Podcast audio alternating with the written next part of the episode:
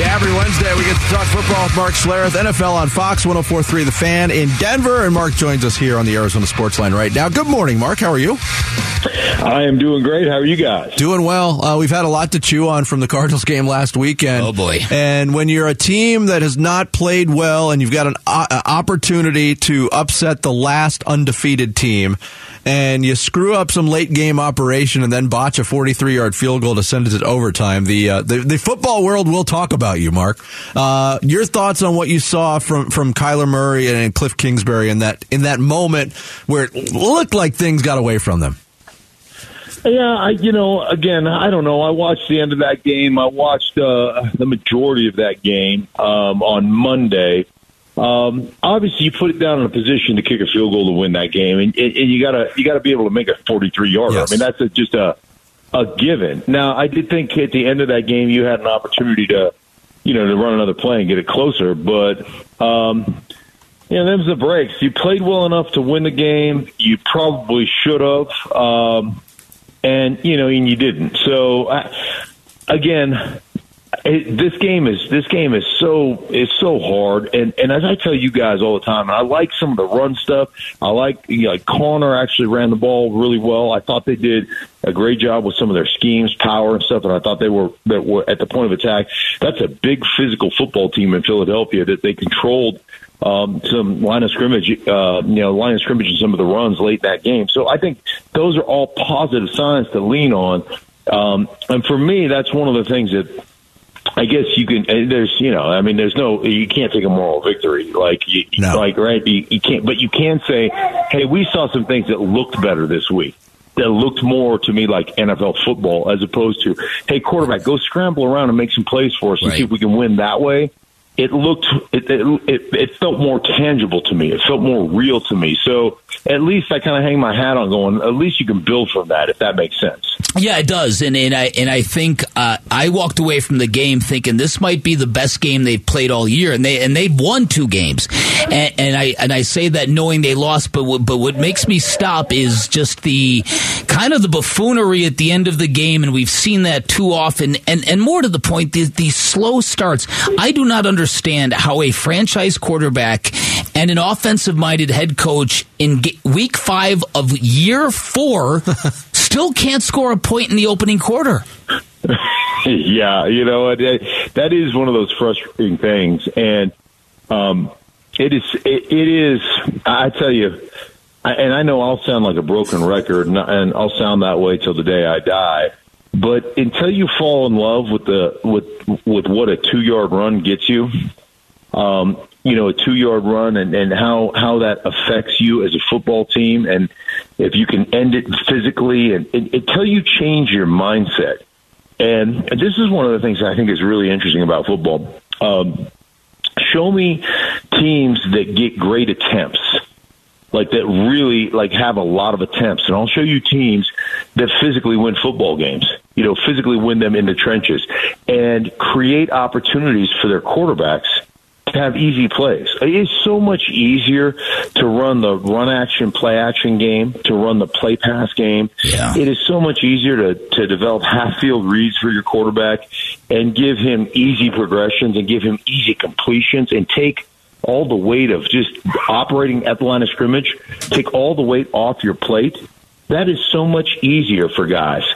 And like that to me is one of the reasons you fall in love with those two. As long as they're physical two yard runs, as long as you're nasty at the end of it, because they'll become four yard runs and then they'll become eight yard runs and they'll do all those things for you. And they'll they'll slow down a pass rush. They'll and they'll just help you immensely.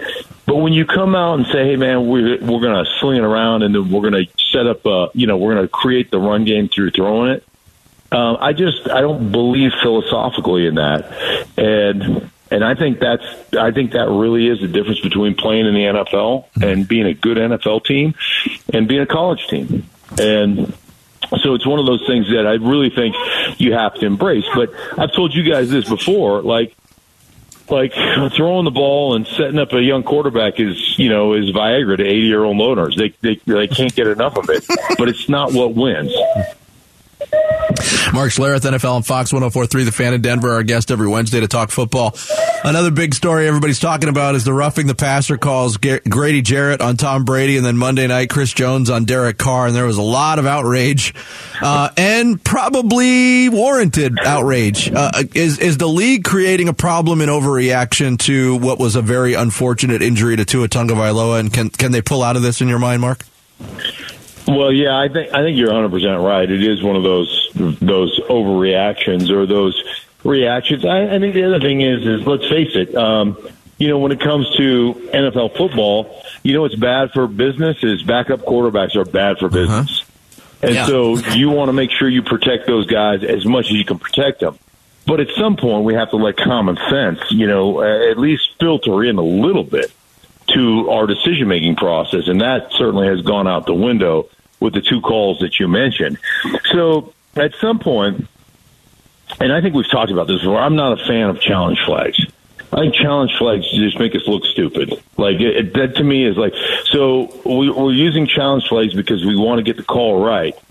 As long as you have challenge flags, because if you run out of challenge flags and we don't care we about don't getting care. the call right, right, then then it doesn't really matter to us yeah. because uh, obviously you're out of challenge flags. So right. that's uh, shame on you. Like, is that really what we're doing here? And how hard is it to actually have an official upstairs that when there's something egregious or looks like it potentially is egregious, that he can review it while you're in the huddle. Or if you go, hurry up, you can stop the game. Say, wait a minute, we're going to look at that.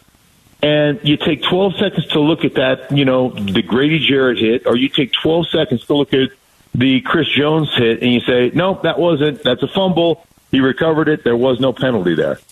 And Kansas City ball. Like, the, don't, don't if we want to get it right, shouldn't we want to get it right at all times? Yeah. And you know, and I I get that now because they tried that with pass interference a couple of years ago. And the problem, the reason that didn't work is because the league didn't want to make the, its officials look bad. And my thought process is, who cares if the officials look bad? If you make a bad call, you know what? It's a bad call. Let's call it for what it is. Like I play, I, I played plenty of games and had plenty of plays where I got my ass kicked. Right, that's part of human nature. That's part of just being human. Um, you know, they pay those other guys really handsomely to be good. And the same thing with coaches. You know, the end of the game operation. How many times? How many times have we seen people screw that stuff up? There's a human element to that, and if we can, if we can basically say, hey, let's fix that human element because this game is so fast, it's impossible to see everything. It's just impossible. Mm-hmm. So let's fix that part of it. And and I don't care if you get your feelings hurt because right. that doesn't that doesn't matter to me. You know, I operate with that the whole philosophy of I'm with you win or tie. Make a crappy call and let's call it a crappy call. Yeah, right. Um, that's that's where I'm at. So I, I just don't I don't understand. I don't understand that. Well, we have to. Well, I guess it's just our, our whole generation, right? I mean, we can't offend anybody. You know, we can't. We got to make sure that everybody's feelings don't get hurt.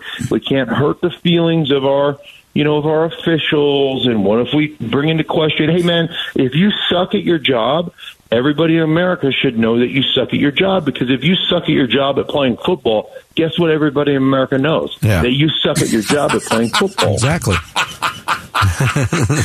uh, finally, the Cardinals are going to Seattle this weekend, and I never thought I'd be saying they might be facing a breakout star in Geno Smith. The way this Bronco, Seahawk, Russell Wilson, Geno Smith, we talked to a guy, Mike Sander, who lives in Seattle. He's convinced the Seahawks had no clue that Geno Smith had this in him. What do you make of the way this whole thing is turned, Mark? I, I, I missed you. I, I, broke up there for a minute. What was that? Yeah, just the way this whole Russell Wilson, Geno Smith, Denver, Seattle dynamic has not, has really kind of been flipped on its ear. Yeah, yeah, well, Geno Smith is is playing great, and uh, and it looks like here in Denver that we got sold a lemon.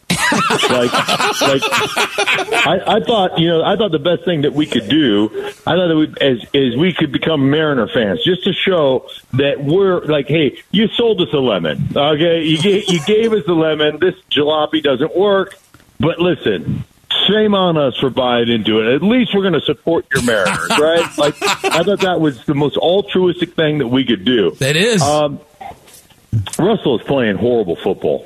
Like that game the other night, that Thursday night game may have been the worst football game he has ever played in the course of his career.